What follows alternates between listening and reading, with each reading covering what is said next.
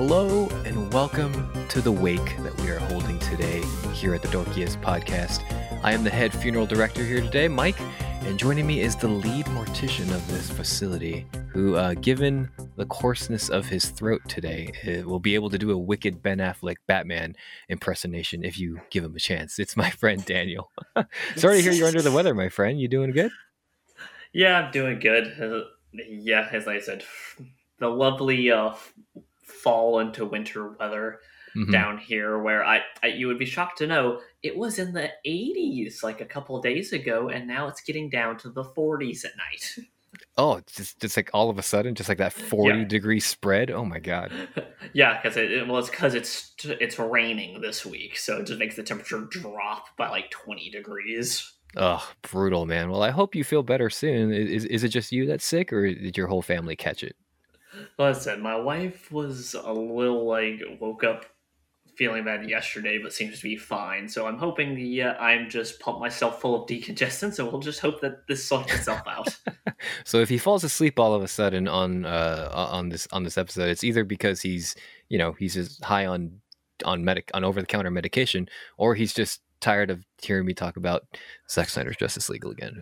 It's just an excuse for me to bring it up again. But so we'll the, see. The world will never know. We'll see what happens.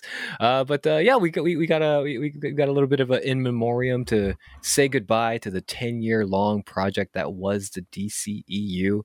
Oh boy, I, boy, do you and I have a lot to say about that, I'm sure.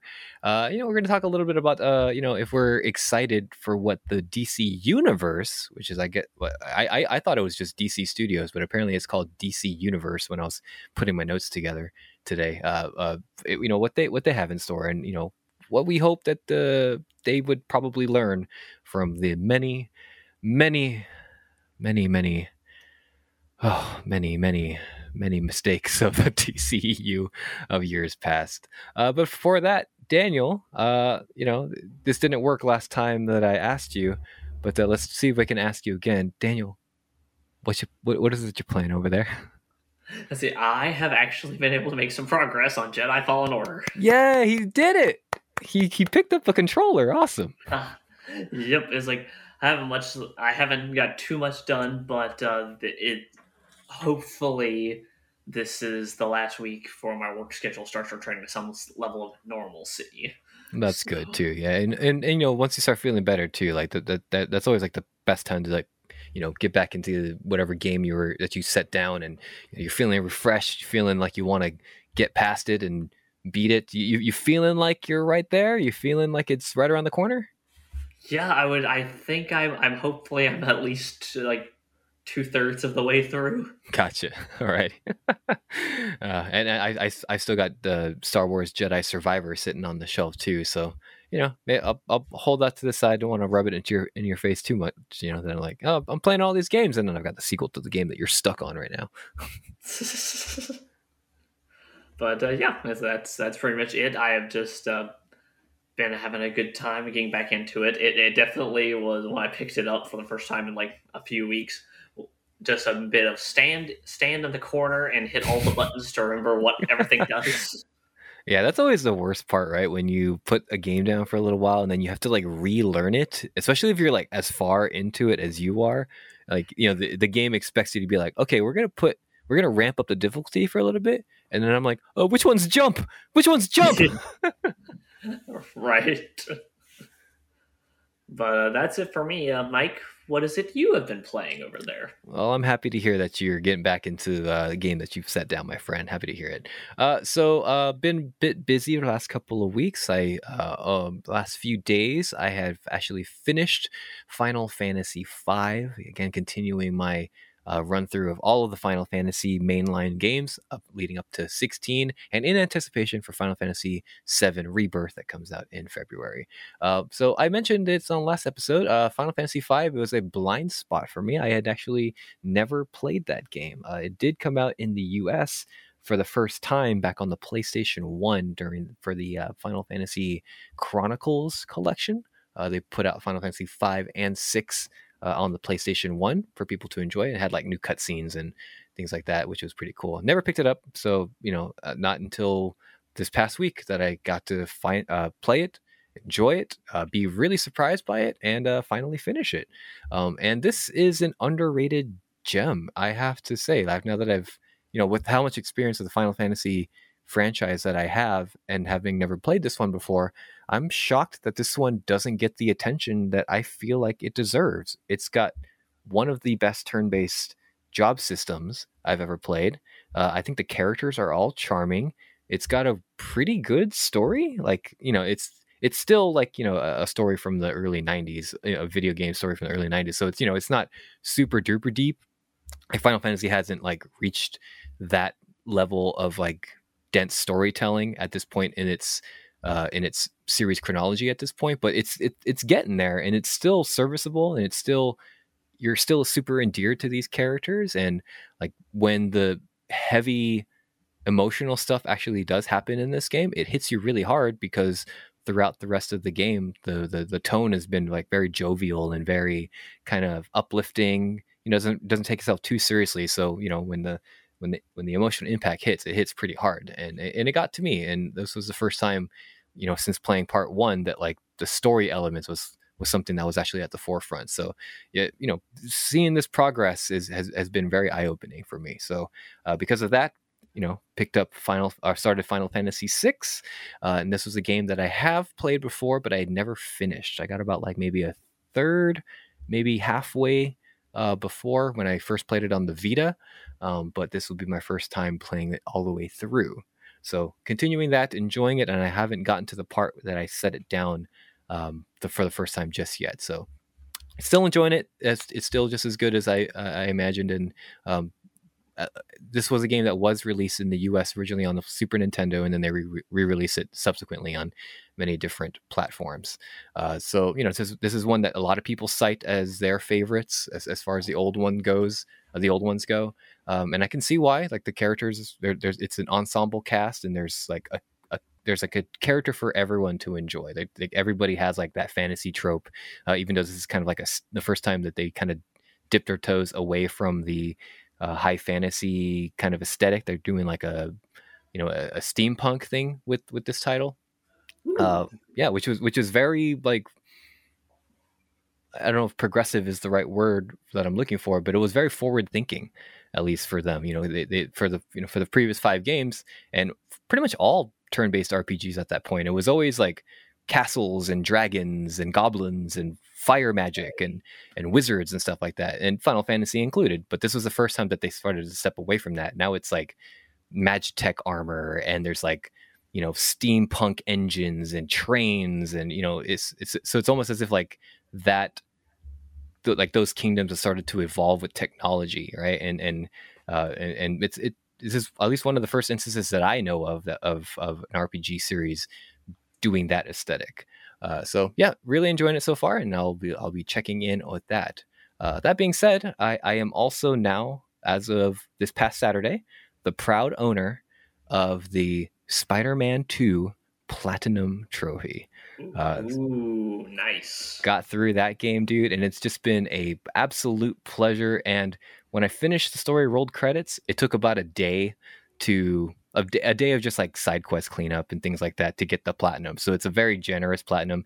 Uh, and when I checked it on the um, on the trophy list over on the PlayStation five menu, it said about at at that point when I read it, eighteen point nine people. percent of people had already gotten the platinum at that point. So yeah, it it was designed to be super, super generous. Um, that being said, now that I have finished Spider-Man two, uh, highly anticipated, I gotta say, man, it, uh, it it didn't hit as hard as Spider-Man one. Ah. So you know, there's a lot of like gameplay improvements that I feel like Spider-Man two does. Uh, it, it really does improve on the first game and Miles Morales. You know, in this one, you can switch freely between the two of them, save for a few exceptions. Uh, there are some surprising things in the story. And, you know, when I kind of look back at the story, there are a lot of moments where I feel like, oh, this was this was pretty impactful. This was a really cool twist on this character. And I'm being vague on purpose, of course. Um, but I, I say it was overall like a very exciting narrative. Uh, the game, the, the gameplay, even though it doesn't do too much new, I think it does does enough to warrant it being called a sequel. Um, but, you know, first and foremost, like you, like I, I, I'm a narrative guy. I'm a story guy first. And how, and when you're playing video games, how does the story and the gameplay kind of like marry and feed into one another? And I just feel like the first Spider-Man did it really, really, really well. And there was one moment in particular, which we've talked about before, that just made me cry and chokes me up when I think about it. This kind of doesn't have that kind of moment. I don't know if that's, you know, saying too much about it, but um, yeah, I, I, I just felt like while this was good, it didn't impact me the same way that the previous game did. So yeah, if you're expecting that, maybe kind of temper your expectations a little bit. I gotcha.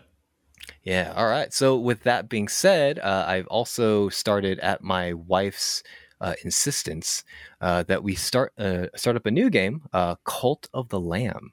So dude, I have been highly anticipating playing Cult of the Lamb since it was first announced, I think maybe like twenty twenty, twenty twenty-one or something like that. This is from Devolver Digital. Uh, and it, if, if if you don't know, this is a cozy, I don't know if cozy is the right word. This is like a cozy farming simulator slash dungeon crawler that's equal parts the most adorable game I've ever seen and equal parts the more the most horrific game I've ever seen. So if you don't know, the premise of the game is that you play as this little lamb who is about to be executed. Like, the game starts this way. You're about to be executed and beheaded by these three old pagan gods. Uh, and, and they're just as like horrific as that, that sounds. Uh, and they're executing you for being like a non-believer or something like that.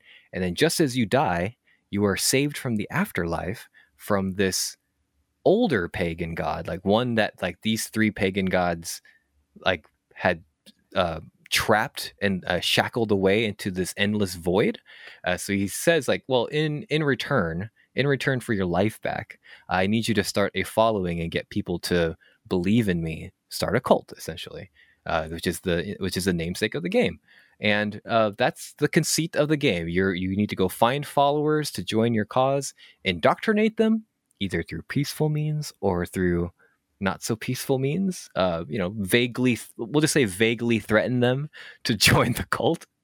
Uh, or and, and then you also have to like you know go out to go out to the dungeons and like uh, you know search for resources and things like that. Uh, and and the gameplay loop is just so addicting. It's just some of the funnest like resource management I've ever done. And I think it really has to do with the presentation. So like, you know, art style wise, it's kind of a cross between like a cell shaded and hand drawn art style. And when I just, when I said like, this is like partly like the most adorable and horrific game I've ever seen. And I, I really mean that. Like, that's not a joke. Like the, the little characters that you get to join your cult, like they're just like these cute little like lambs and a cute little froggy and a little kitty cat and a little chicken and uh and but they're also like you know they, they're a part of a death cult that will like poo and vomit if uh, if you give them like bad food, and like they'll drop dead, and like you can make them eat each other, which is like what? you can so you can kind of be benevolent, or you can just be like this like awful like Jared Leto level like cult leader. I don't know why I brought him up, but he he's legit a cult leader. Uh, but like, uh, and you can like set these doctrines down too to like help the cult manage themselves, so you can go out on your runs a little bit longer and longer. Um, like one of them is just is, is like, uh, like you you make them. You can either make them like fear death, uh, so that they'll work harder, I guess, to stay alive, or you can make them embrace death, which will increase the overall faith of the community, right? And then if there's a dead body on, and if there's and there's happens to be a dead body on the ground, either because they died of old age or maybe they just didn't get along with the, one of the other cult members, uh, you know, they won't be as horrified by them and start vomiting all over the place, you know? So it's it's a little Happy Tree Friends, it's a little Animal Crossing, yeah. It's a little Hades, you know. So it's it's one of the most unique games I've ever played, and I highly rec- like if that kind of stuff doesn't like bother you, like the it's it's tongue in cheek, of course, it doesn't take itself too seriously. But if that kind of stuff doesn't bother you, like I highly recommend this game. It is so addicting. It it sounds, and I looked it up, and it looks so interestingly adorable yet murderous. Oh dude, like it, it, whatever you're saying, screenshots or like a, you know, if you're putting like a YouTube background on a YouTube video on in the background, like it doesn't even scratch the surface, dude. It's just, it's, there's like moments in here where I'm just like, me and my wife, who's been watching me play the entire time, like mouth agape, like, oh my God, I can't believe they did this in this adorable little animal game.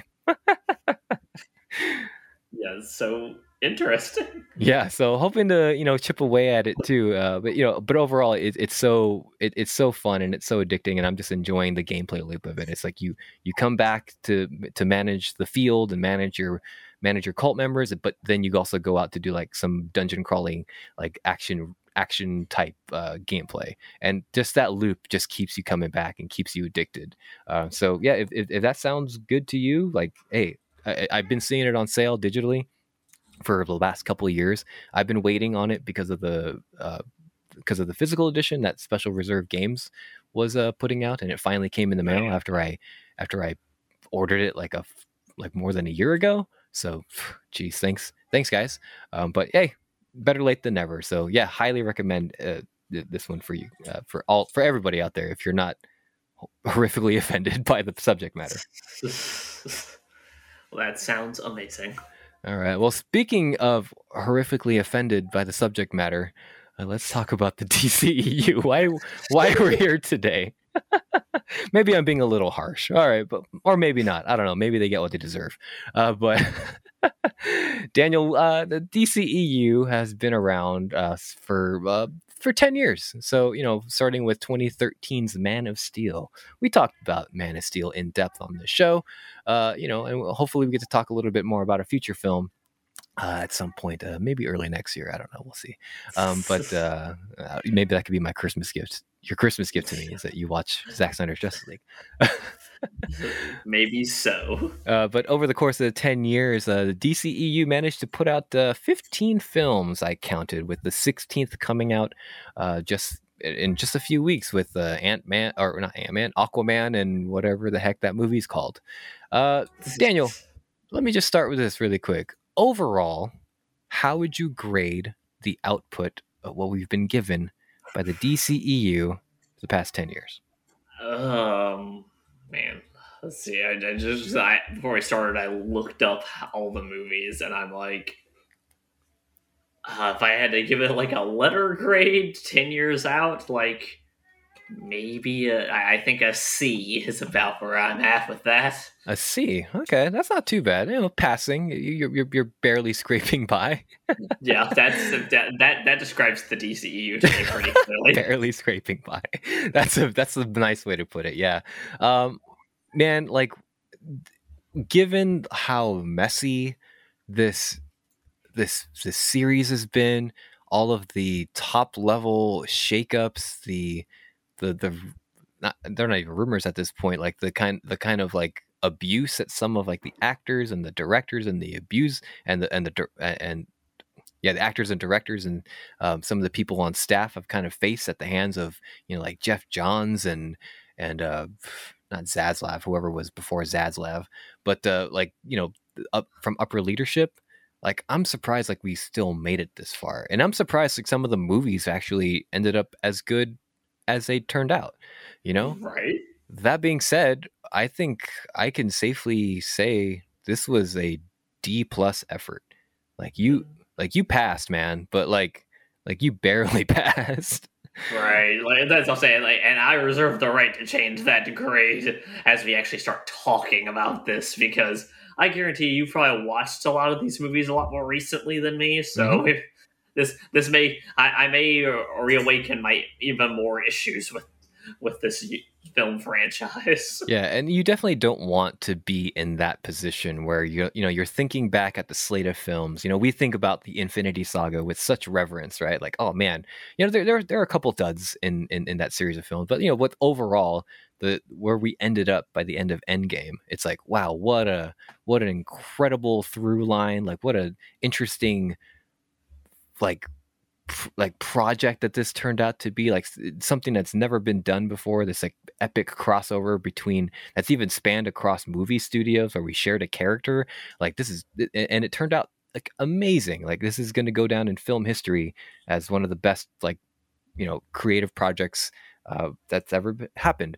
And then you, and then you look across the pond with D C E U, and they're just like, you know, they're they're they're taping wheels to to Hot Wheel cars and like shoving them right. down the track, and they're just like tumbling over, and they're telling they're telling like, no no look, everybody look, Wonder Woman, don't don't look over here, look at Wonder Woman. Uh, and it's it's it's just embarrassing like, it, to, to some points. And then you think back and like some of these films, it's like, oh my god, how how did you even get released? It's, you know, yeah yeah it's like, I, we'll get into this more, I'm sure, but to me, so much of it reeks of like an overbearing studio not allowing the creators to just do their thing. Oh man, and you know, and I don't want to make this whole episode just about that, but that is a whole episode all in and of itself. And I guess, you know, peek behind the curtain, but when we, whenever we eventually do start talk about Zack Snyder's Justice League, that's going to be like half of my point. It's just that yeah, right there. Oh yeah, yep. It, but it, but it, as simple as that sounds, that really is like the the juxt of all the issues. Like they started off with a with a vision, and, and maybe that vision isn't what the people across the pond were doing, but it was at least a, a, a distinct vision, and at least separated them from what Marvel was doing. You know, right. But it then, had a unique identity yeah. to start with, at least. Yeah, and, and and even if you look at like Phase One Marvel, like not all of it was like a home run. Like there are some home run films yeah. in there, but they kind of still, you know, they had to get their bearings right in order to make it to like twenty twelve's Avengers, and to make it to, you know, uh, and it just got bigger and bigger from there, right? And they were D C was so scared, and it was so blindingly obvious that they've been scared from day one since the announcement of Batman v Superman at the at the Comic-Con, whenever that happened, and and they were they just been trying to course correct and swerve and be like, well, this isn't working, but like let's try this one. Oh, people want Zack Snyder's Justice League, let's just give them that. And then we and then we get that, and it's like, okay, well now actually Black Adam is the leader of the D C E U now, and we're in Phase One. And so it's like, what? What is going on with all of this yeah. nonsense? Yeah, like I said, it's just like, it's, as I said, don't want to make the whole episode of this, but it's like so much of it is just lack of faith in your in your filmmakers and lack of uh, any kind of plan. Absolutely. So, you know, without being like too negative, this is a wake after all, which means we're supposed to be celebrating the life of the subject uh, of who of, of who we're here to talk about. What's your favorite film out of these fifteen? Oh boy. Uh, I mean, it's probably a tie between Wonder Woman and Shazam. Wonder Woman, Shazam. Okay, so you, you're you're more of a fan of like the the, the more like uplifting kind of, not so dour of, of the films, right? Yeah, I yeah I guess that that's probably pretty accurate. Yeah. Oh, so that being said, like, are you, so you definitely weren't. You're not a big fan of that kind of more serious like take that Zack Snyder has kind of started it off with, right? I was like. Like I said, in, in a vacuum, because it's like, I do know that, again, I don't think it's fair just to compare it to, like, the Nolan Batman movies, but, you know, those were dark yeah, like, kind of superhero movies, and I love those, so, or, well, I love two of those, phrase that.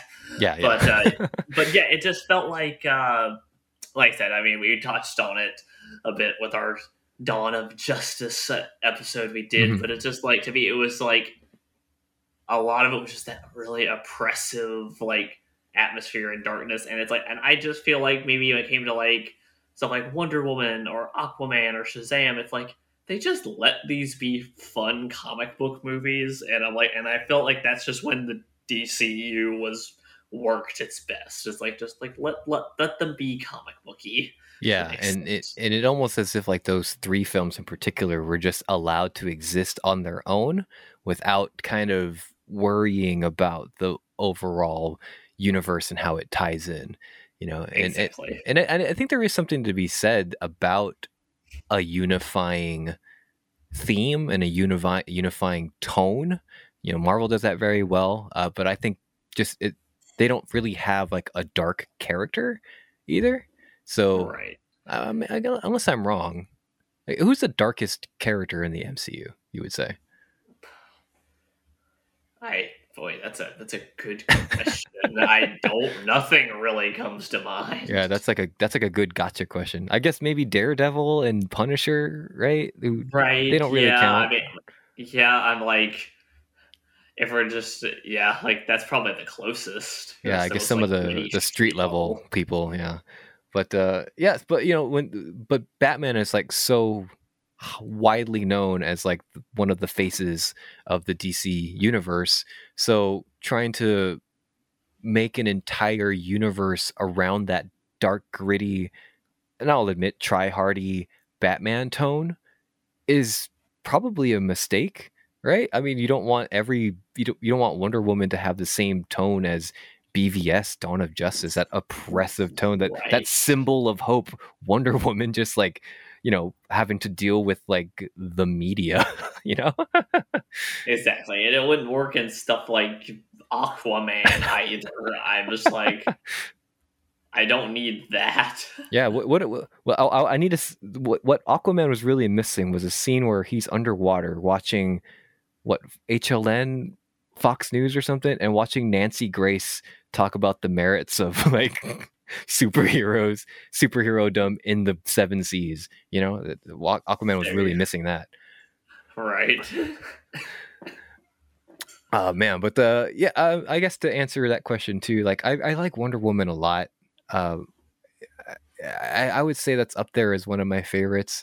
You know, I'm not gonna do the cop-out answer and be like, oh yeah, Zack Snyder's Justice League, uh but I'd say the, the Suicide Squad is one I, I feel like a lot of people really like but maybe don't put as their number one, but I th- I think it's up there for me. Yeah, I'm assuming we are I'm assuming we are specifically being the Suicide Squad, the James Gunn movie. Uh no, dude, I'm talking about Jared Leto, uh the best Joker.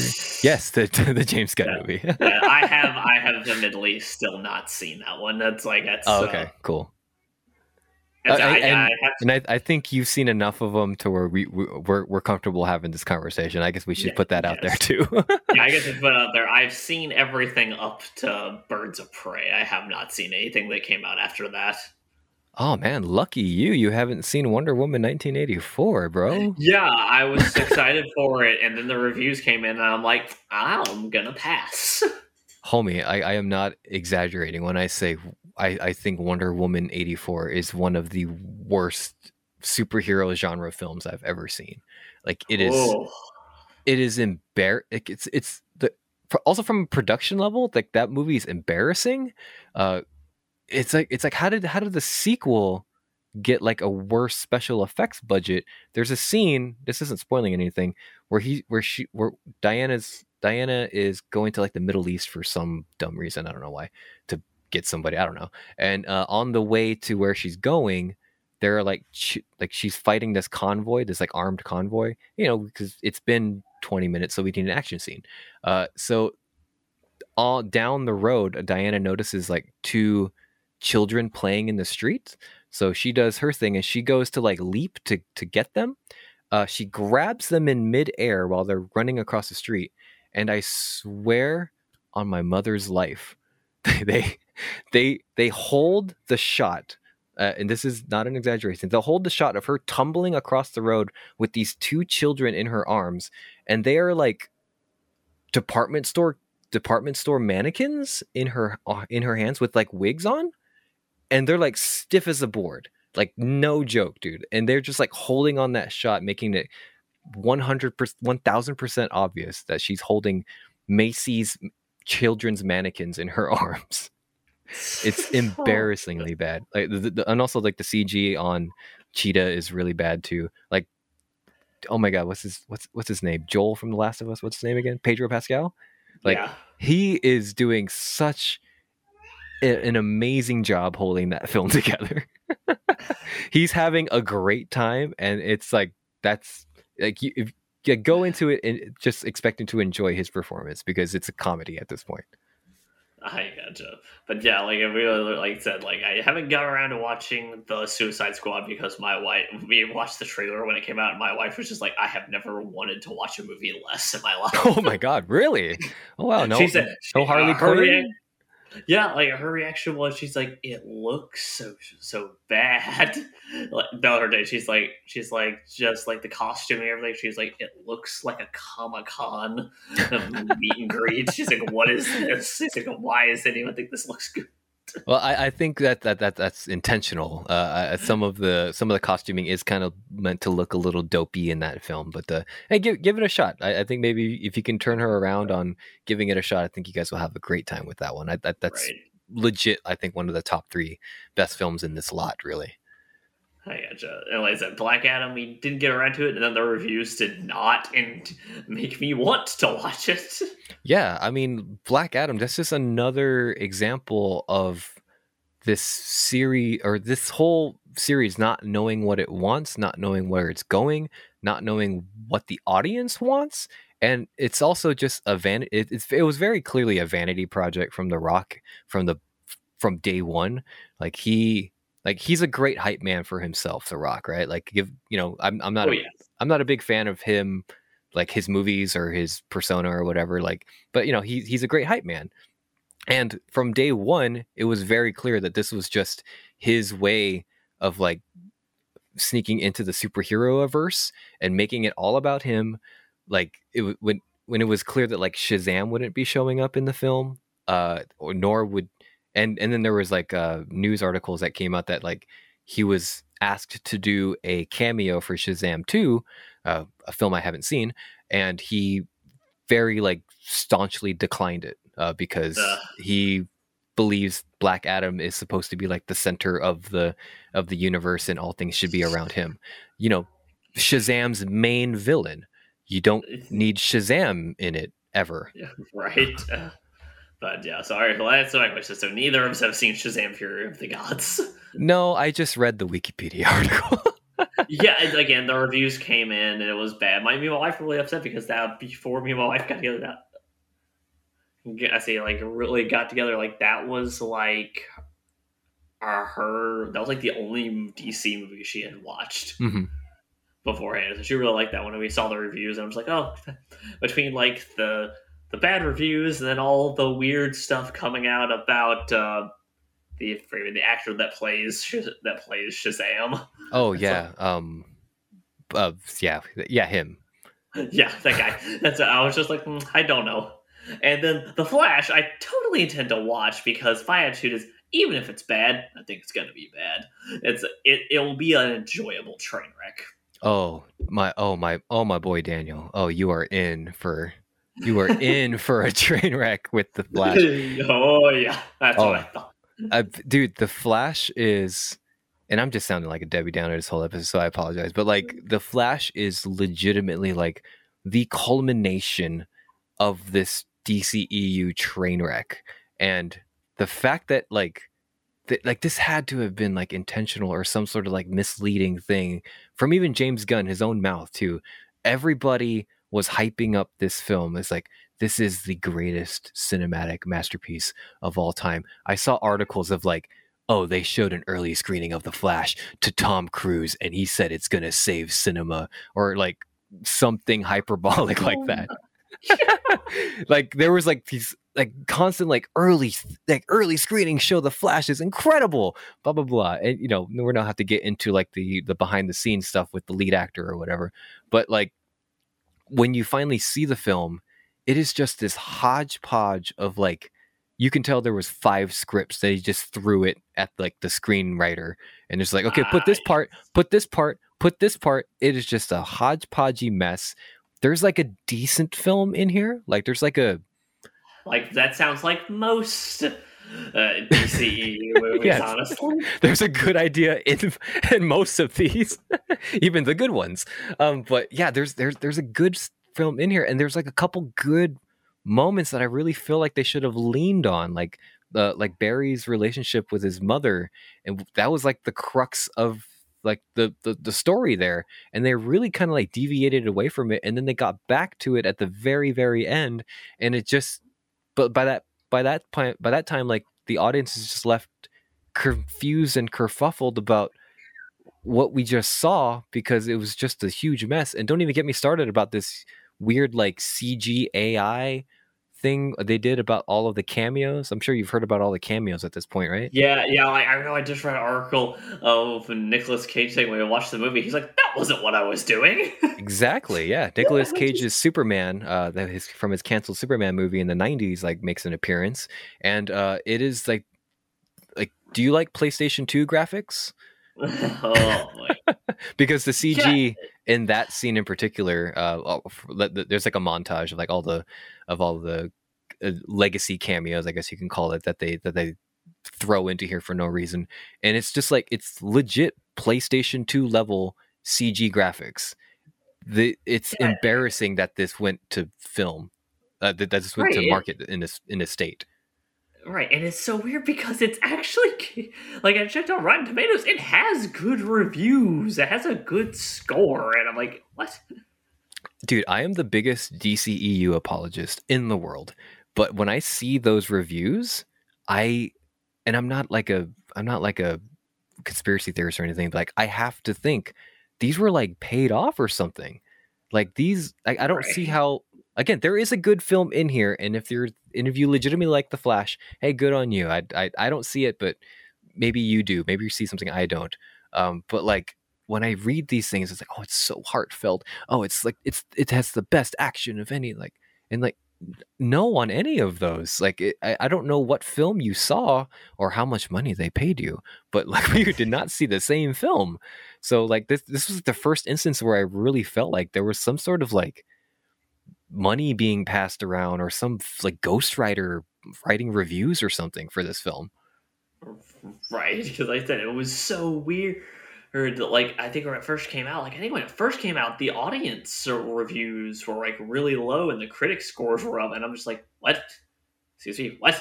Yeah, and sometimes that happens for like, you know, really avant-garde films. Like, you know, we, last last time we talked, we talked about uh, like the Hereditary, one of my favorite films. That was another thing where like audience they they polled audience members when that movie first came out, and it, audience members gave it like a really low score because I and and and I I highly agree that like, you know, it was marketed very incorrectly. Like they they marketed it to be like this uh, high paced like, you know, shock value um thriller uh with with a lot of like jump scares in it when it really isn't. It's a very like thought provoking film, and then.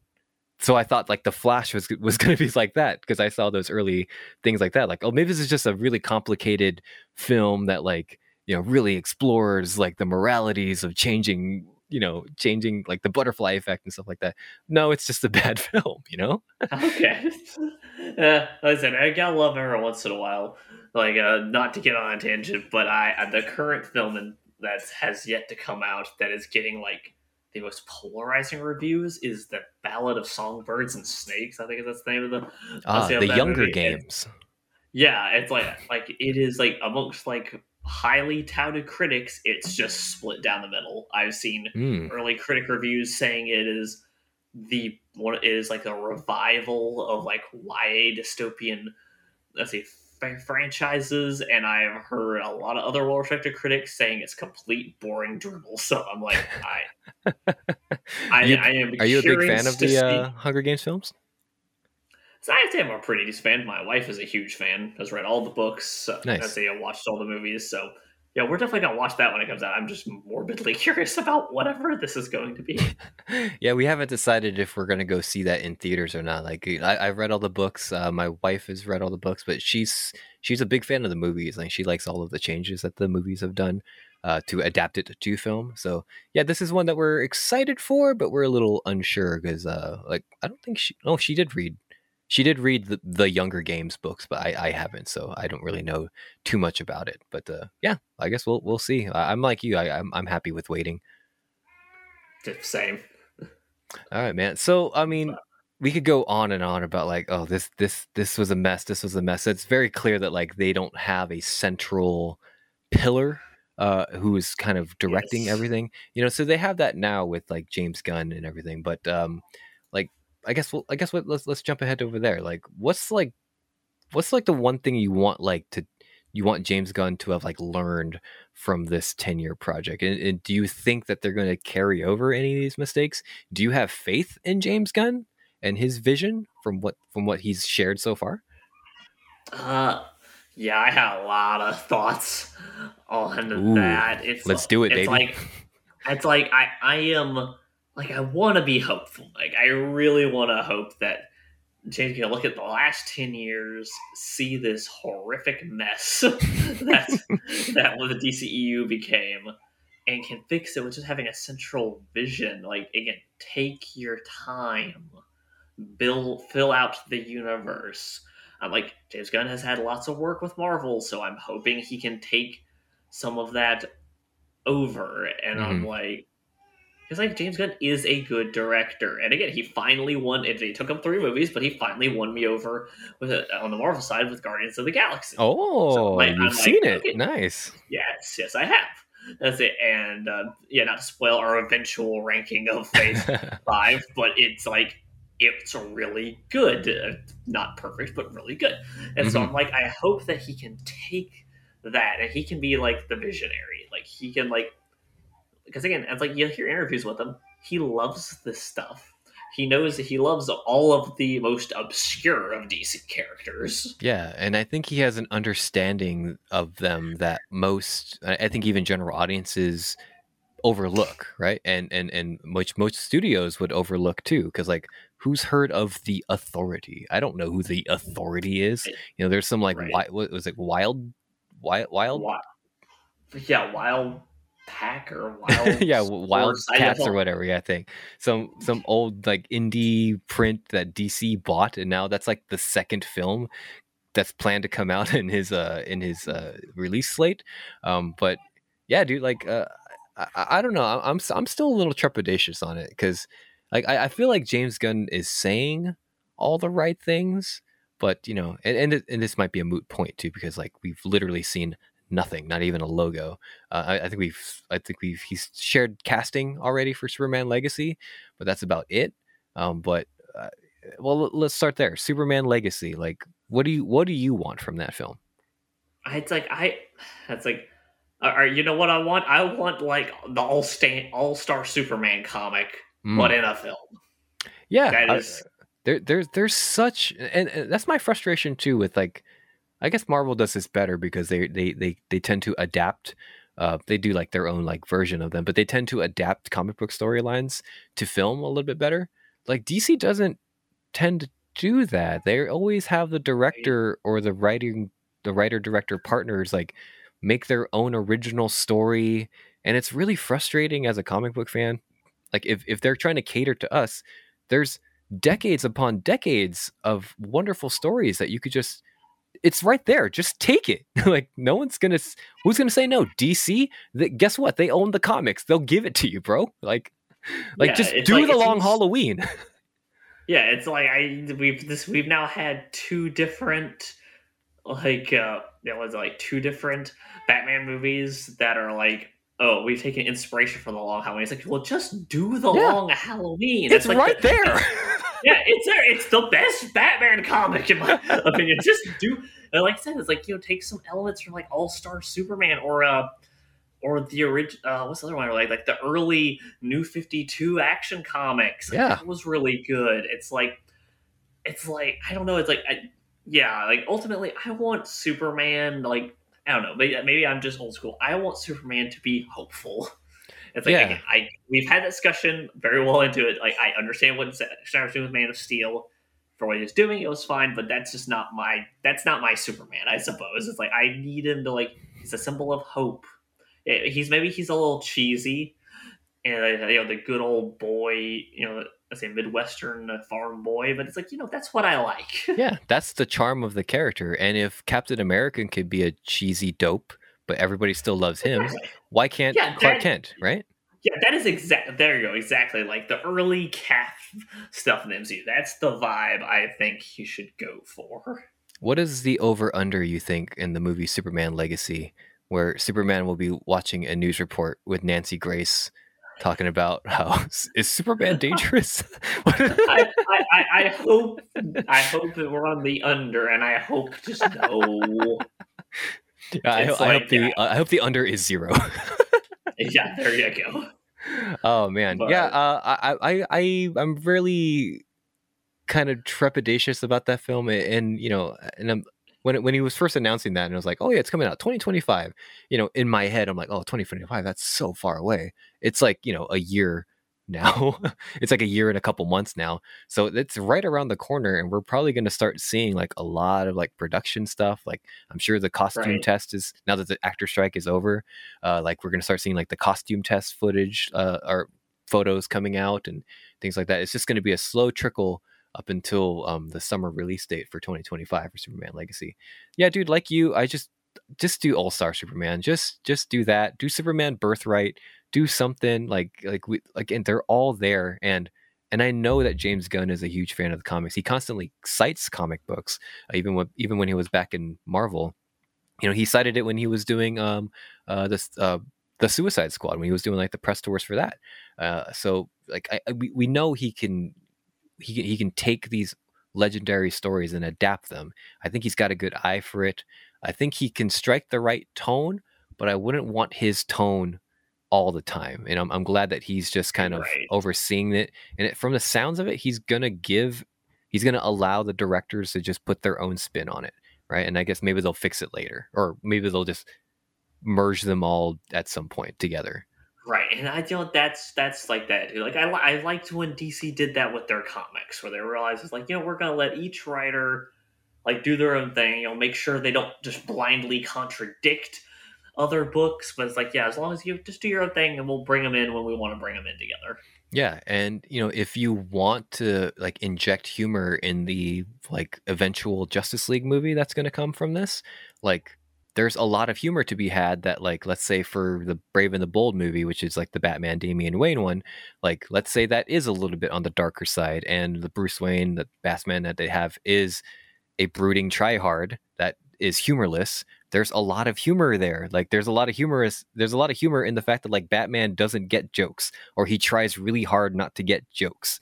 Right. And you, you match him up with somebody like, you know, Green Lantern, who's very jokey, or the Flash, who's yeah. very jokey. And like, that's, that's humor right there. Like you don't need yeah, to like, make Batman a jokester just because you're in a funny movie. Yeah, it's like that. Like I, I'd almost be like, uh, do what the do what the Justice League animated series did. It's like most of the humor comes from Batman being a being stoic, and like when he has to be partnered with like Wally. Yeah, and it's like yeah, there, there's a lot of humor that can come from that. It's like just do again, that. It, it's it's just so baffling how they have again this gold mine, gold mine of references and storylines, and they just refuse to take from it. It's like, oh, I'm going to be the next Christopher Nolan. I'm going to be the next. I'm going to make my own The Dark Knight. Like, not, right? It's no, like, you're not. Yeah, like that. And the thing we're talking about, the Brave and the Bold. It's okay. Yeah, I know it's going to have a darker tone because it's Batman, but it's like, okay, I want whoever they end, ends up directing this thing. It's like, don't it's be, just try to be Nolan, right? And it's good. Oh, also, it's going to be Andy Muschietti, who did the okay. It films and also uh, The Flash. Okay. Okay, well, all right then. Uh, I don't. Like, to be well, fair, I don't think The Flash was his fault. He was literally like the fourth director attached to that. Right, right. Yeah, you know, it's like there's only so much you can do. But yeah, it's like just don't don't try to make The Dark Knight again. Don't try to make redo Matt Reeves' Bat, the Batman. Oh, thank God! It's please like, no. That's like I'm like no. It's like I don't. It's like you know. Yeah, it's like you know I'm like there are different takes on Batman. It's like you don't have to just always do that. Yeah, absolutely. And and and like that that that that oh my god, I I I hope we never get another uh, The Dark Knight again, because that's my yes. main problem with the Robert Pattinson movie is right. that it's, it's just that The Dark Knight. I, yeah, it's like yeah, it's a it's a really good movie. Yeah, like I really do enjoy it, and probably, but I probably enjoy it because it's well, it takes a lot of inspiration from The Dark Knight, and I like that movie. So yeah. Like and don't said, be afraid was, it, to like lean into the weird aspects of Batman. Like there's supernatural yes. elements to the Batman story. Like just lean yeah. into it, dude. Like he exists in a world where Superman and Wonder Woman and and, and Aquaman and the Flash exist. Right. Like let yeah, him have supernatural always, supernatural villains. Yeah, I was like, yo, I would kill for like if you lean well lean to some of the more out there stuff. It's like you know, do Mister Freeze. That's that's kind of out there. Yeah, like the Mister It's... Freeze story is like ripe for like retelling, and, and so that we can finally get the Arnold Schwarzenegger version out of our head. You know, right. We can have a serious like... story about this guy who's just wanted to save his wife. You know. Yeah, it's like, you know, that's like a thing, and they're doing a thing with Damien. It's like, okay, well, you have lots of cool stuff with Batman Incorporated. Yeah, to take inspiration from. Like, yeah, that's... and, and Damien, he's he's from a secret ninja society, so it, it sounds like, you know, they're they're okay with doing like some of the weird stuff for Batman, at least with this right. Brave and the Bold one. Again, this is just all conjecture, but like we can only hope, right? Um, but uh, uh, yeah, that, that that that's a great point. Yeah, let, let all of the movies be their own thing. Let the characters exist in their own space, and then just kind of figure out the team up, the eventual team up at some point. Um, let's see, you know, and speaking on that too, like I want to also touch upon for the D C E U, the plethora, plethora, you know, as much as, as, as, as many films as they managed to put out in ten years, a lot of them bad. Uh, they, they managed to announce way more. These are the lists of canceled projects in the D C E U in alphabetical oh, order. Batgirl, Batman, Batman Beyond, a Black Adam sequel, Black Canary, a Crisis on Infinite Earth film, Cyborg, Deadshot, Deathstroke, The Flash sequel, Green Lantern, Gotham City Sirens, Harley Quinn versus the Joker, Our Man. Who the hell is Our Man? What? What? what? No, no, this, no, is, what? This is all it says. In March twenty twenty-one, a film focused on the character of Our Man, written by Gavin James and Neil Widener, was in development. End of sentence. uh, a John Constantine T V series, an untitled Joker film, an untitled Justice League sequel, Justice League Dark, Krypton, Lobo, Madam X. Daniel, who's Madam X? I, I have no idea. And who, why are we making a film? We can't make a Ben Affleck Batman film, but we can announce a Madam X film. Okay. The Man of Steel sequel, The Metal Men, New Gods uh, by Ava, Dur- Ava DuVernay. She was going to make like a New Gods film. Uh, Nightwing, Black Manta, Plastic Man, Static Shock, Zal Val Zod, untitled Val Zod television series. Okay. The Wonder Twins, because that's what we needed in, in, in this day and age, the Wonder Twins movie, uh, the Wonder oh, yeah. Woman sequel, and Zatanna. Daniel, what on earth? Why would you announce these movies that are obviously never going to be made, right? And like, and I'm sure every movie studio has this long list of just ideas on a whiteboard that eventually get erased, right? But like, right. How, how do we get to this point where like more than double of the movies that were on their slate have just been canceled? Right. Well, I, you know, I understand this seems to be the new H B O way because like you remember around the time that, uh, I don't know, you probably are not been in deep uh, with the House of the Dragon stuff as I have been, because I'll, I'll be honest, Mike, I'm in full like first four seasons Game of Thrones fanboy mode. Hell yeah. Now. When that first season came out, they announced so many other Game of Thrones projects, and like ninety percent of them have been shelved. Oh, of course. I, I the only one I remember them announcing was the Jon Snow sequel that, series. And, and they have not, it's, and that's not anywhere close to being greenlit. I'm like, let it die, let it die. But no, I can tell you about them. Like, if we get on this random tangent, yeah, go uh, for it. Nymeria and the and the nine thousand ships, I think believe was called. Nymeria? The wolf? Yeah.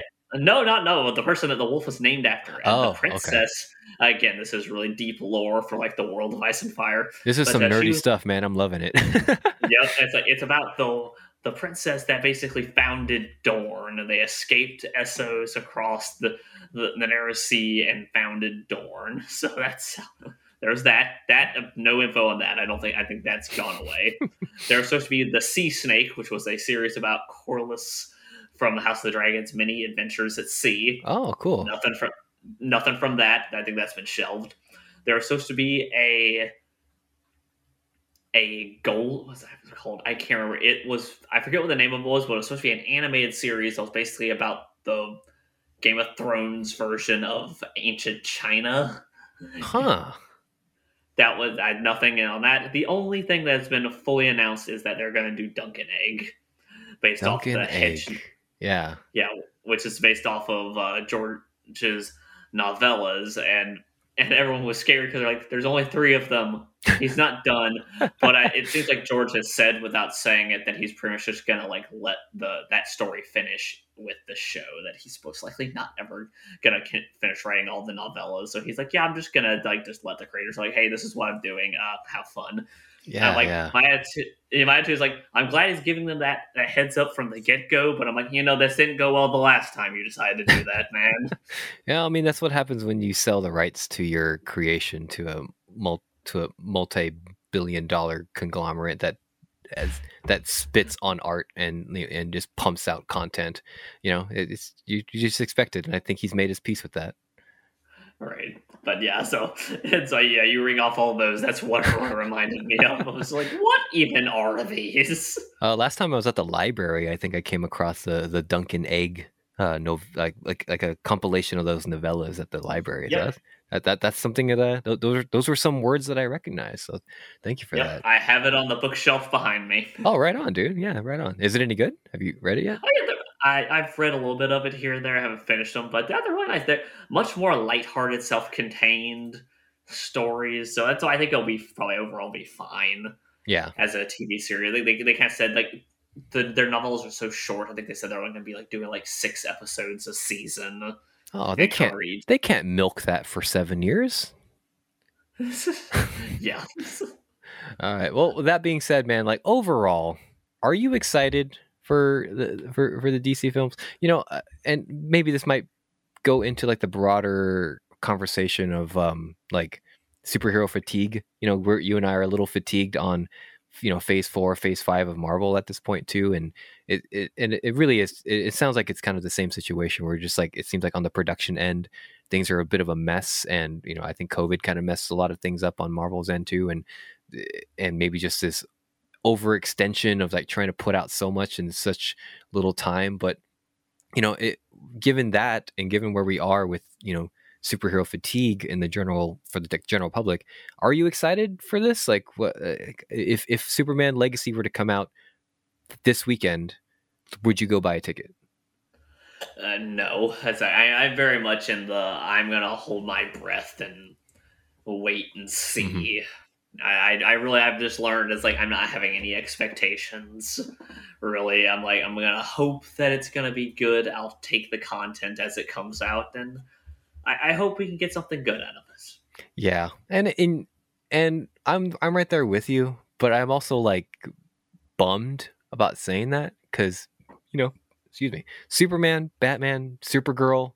Like in, in like I, I even have a I, I even have like a reverence for Swamp Thing too. Like these are all like the announced ones that have that have come out. But like I love all of these characters. They're like this is this is you know not not to sound like a man child or anything, but like this is like my childhood, and I'm getting like everything I could have ever wanted. And here I am sitting at my really really nice computer desk, just being like, meh, what else you got? You know? And I don't want to feel like that. Like I want to be excited, but it's just. I don't know. This is an, there's also another broader conversation to be had about the over corporatization of our childhoods. But uh, like, oh, oh yeah, yeah, yeah. But, but yeah, it's there's like, a little bit of that like coming in. Like we've been burned by the D C E U. Like we're we're getting we're currently getting burned by the M C U. So it's yeah. it's hard to get oh, excited, you know. Yeah, like oh, you know, you know, I mentioned like I think when we were doing our ranking of season four that for uh, phase four, the like the only M C U movie coming out right now that I'm really excited for is Blade, and then I don't know if you read all those traction notes, and I was playing like, ah, oh, no. Daniel, Blade is a fake movie that will never come out. Get your get get your head no, out of the clouds.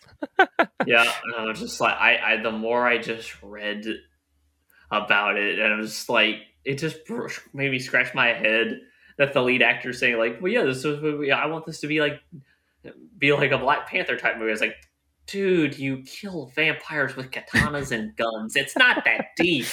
Yeah, did you did you did they did they trick you into thinking you were in Wakanda Forever two or something? Like, did, I mean, did you I'm sign the wrong like, contract? Yeah, it's just like, uh, uh, yeah, it's like, but yeah, I definitely can feel you about like overall, man. It's like I, I almost feel like uh, I. I For listeners, I don't feel like I'm not really that old, but man, this stuff makes me feel old. Like this, I just feel like world weary yeah, from man. like everything from my childhood just being marketed and packaged up and just like sold to me.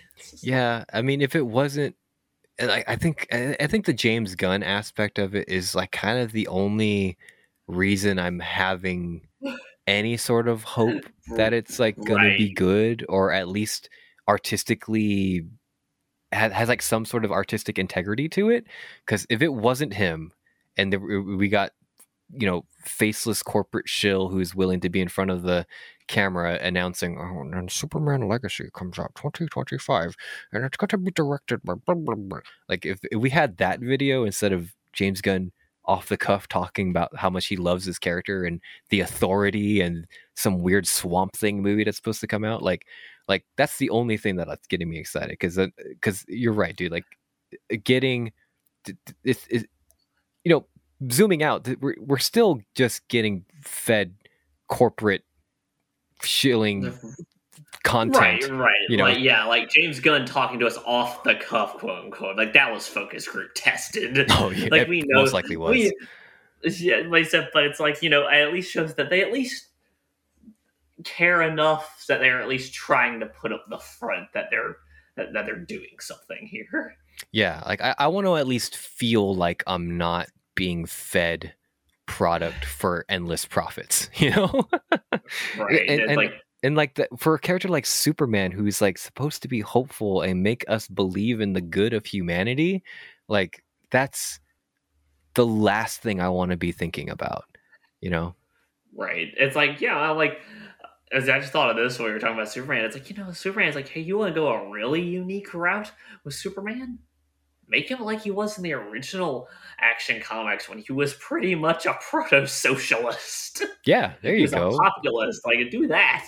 Yeah, and like, there's so much like, like there's there's there's actual like posters of like Superman that was like commissioned by D C Comics back in the day of him like condemning Nazis and like condemning people who are racist against, you know, Uh, blacks and other minorities. And like let's let's do that, man. Let, and let, let's not walk this fake ass like, you know, fa- Falcon Captain America like, hey everybody, oh, everybody be nice to each other. Yeah, it's like, yeah, it's these domestic yeah. terrorists, they have a they have a point, and you politicians, you have a point, we all have a point, and it's all good. Well, I'm Captain right. America, fly away. Yeah, it's like, it, most definitely. It's like, my only hope is like, we're just gonna hope, I, I, I really just at this point, hope that D C, that D C, and I like, honestly, I hope Warner Brothers Discovery survives Zaslav's tenure. Oh yeah, and, and then there's the Zaslav aspect of it. Like Zaslav is gonna I, I kill like, all of this, dude. Right, and I feel so so stupid for actually thinking that man getting hired could mean like, hey, this might turn Warner Brothers and D C around, and I'm just like, oh, oh, okay.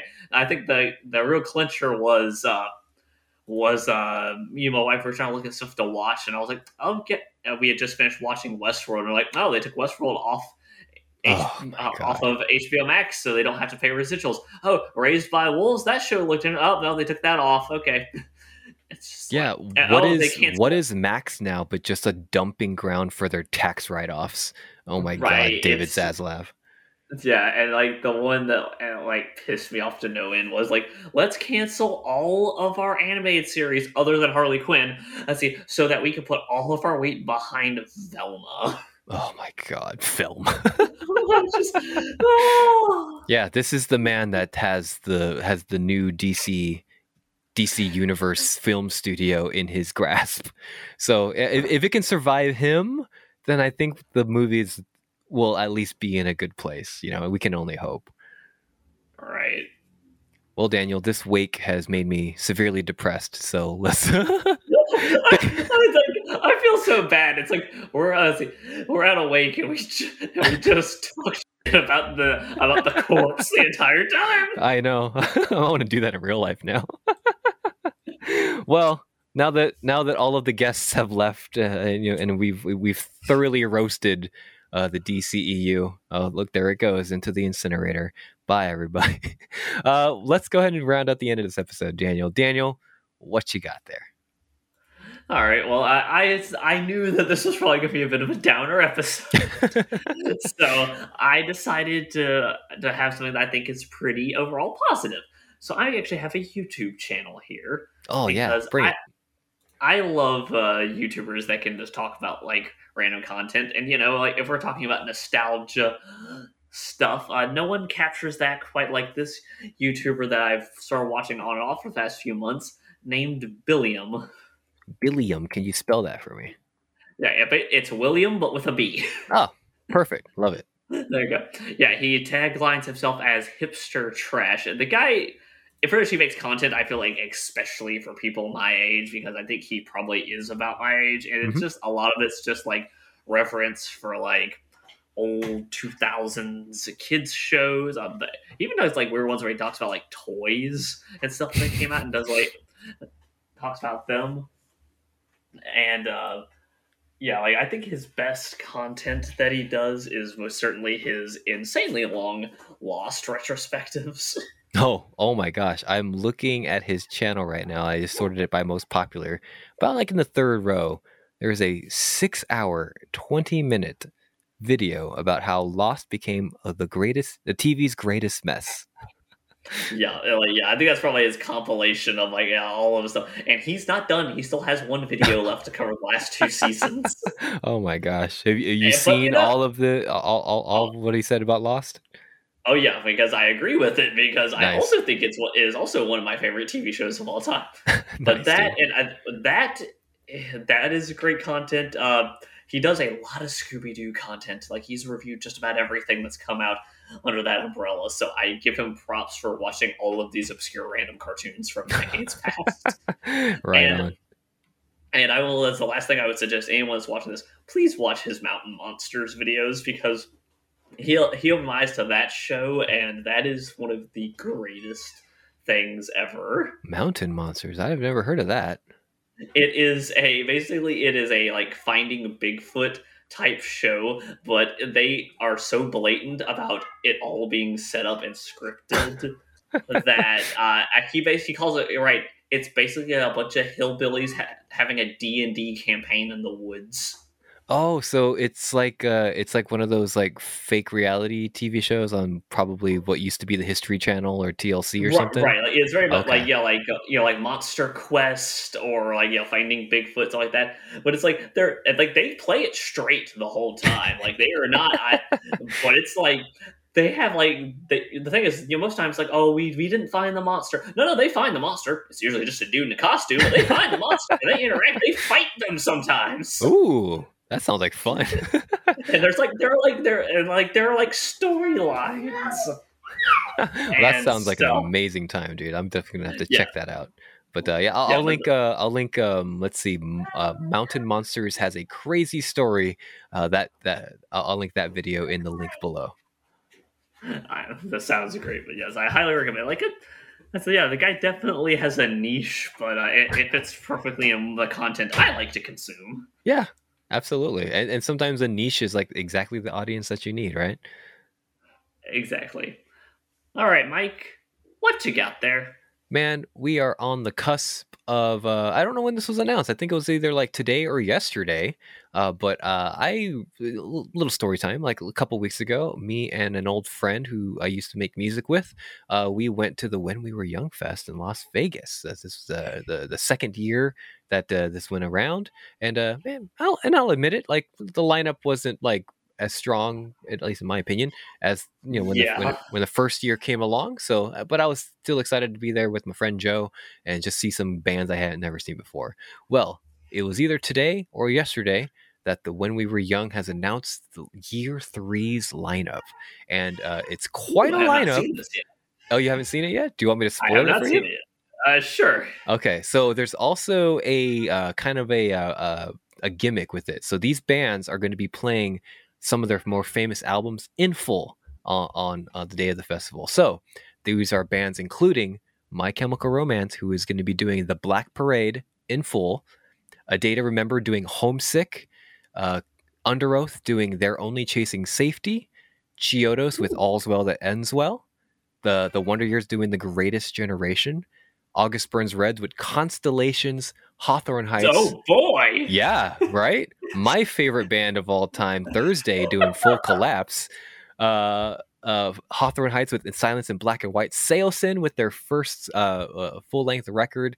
Dude, the list is insane. And, like, you know, now that I've gotten taste of when we were young, and the, the the price tag is hefty. I mean, the tickets start at three hundred twenty-five dollars. Uh, I will say, oh, though, as somebody who has bought one of these tickets, they do offer an interest-free payment plan uh, to pay it over, like, the course of, like, five or six months or something like that.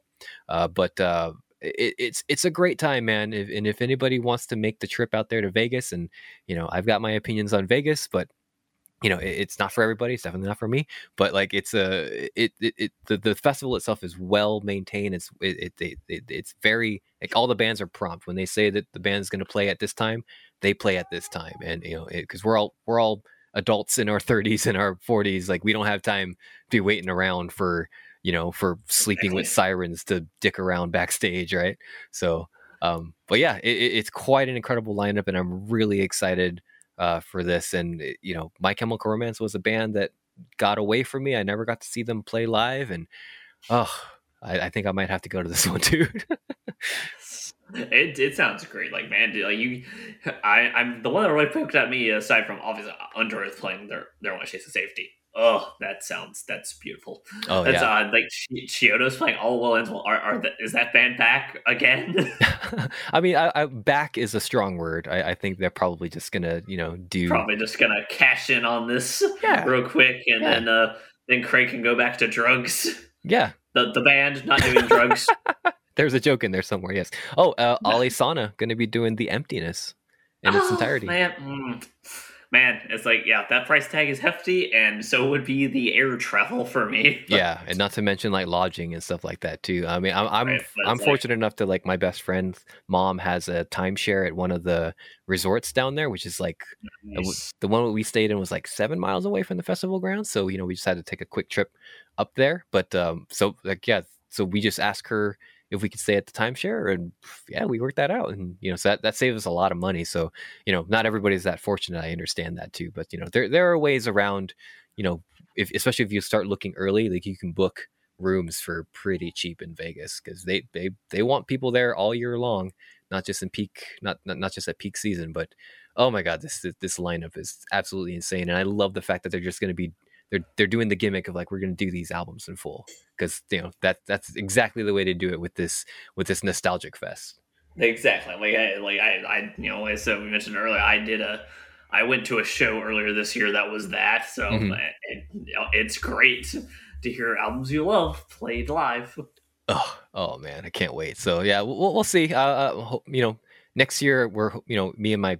Not to go too deep into it, but we're, we're hoping next year is like a, a year of a year of jubilation and celebration for me and my family. So we we might add this to the list of, like, hey, you know, we went through a really hard time, so let's do this as a way to celebrate. So that's uh, going to be happening Saturday, October nineteenth, twenty twenty-four, which uh, with I'm sure additional dates to come, especially with this lineup. Right. Oh boy. Oh yeah.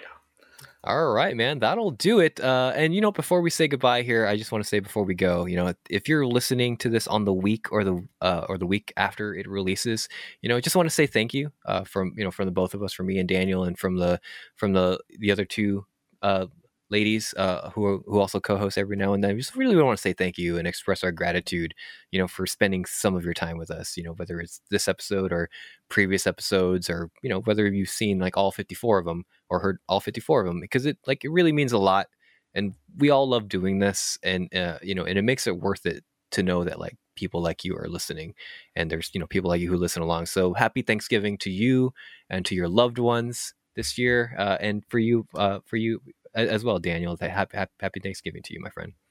Happy Thanksgiving to you as well, and to you as well, audience. Yeah, thank you very much. And uh, for my co-host, Daniel, I am your co-host, Mike, and like we say, every time we want to cast Jared Leto to ruin comic book movie villains. G G!